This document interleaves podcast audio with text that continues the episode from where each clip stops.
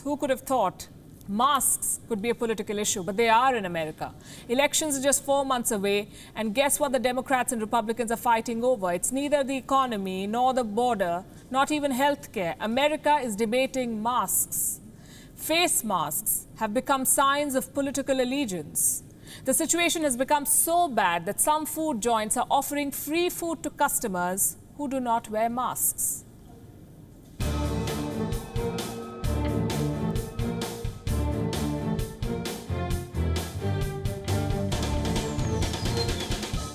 Trendy, cute, colorful, and sometimes even comfortable.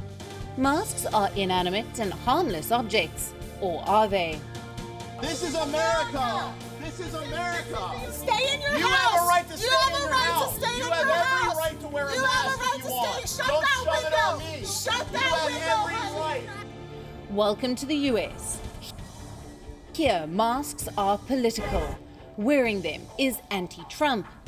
Not wearing them, well, dangerous. But not many get this. How do you explain the importance of a mask to someone who cannot differentiate between a face cover and a medical procedure?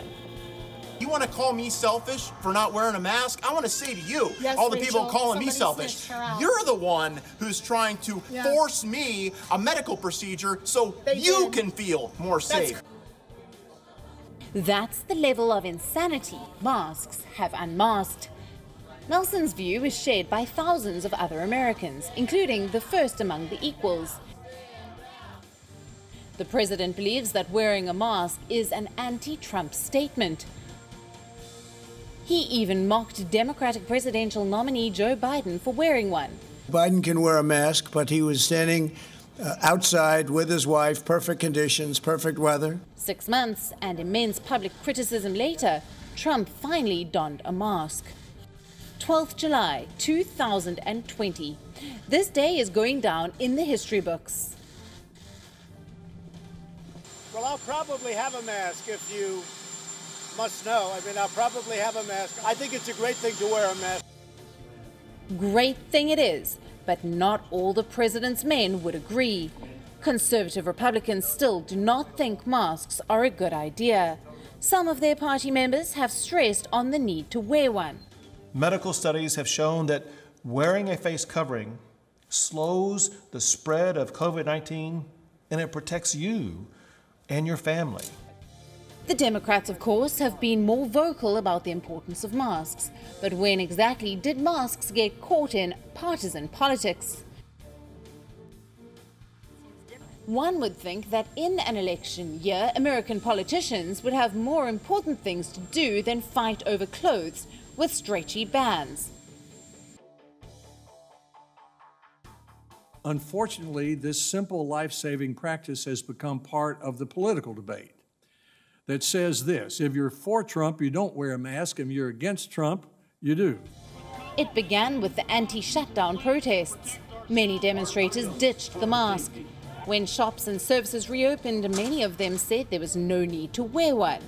But there were other establishments that would not let customers in unless they wore a mask.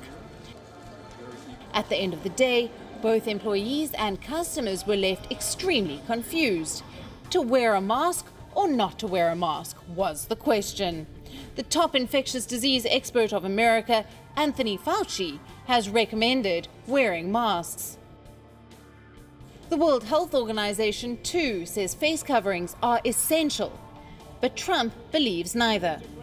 Some of his ardent supporters have not been shy of marching to the Congress. The situation has become so bad that some eateries in the U S are now offering free food to customers who do not wear a mask. Here's what the U S needs to understand. Masks are not a political symbol. They are not the emblem of liberalism. Essential and non-partisan are more like it. The sooner Americans realize this, the more lives they save. Bureau Report, WeOn, World is One.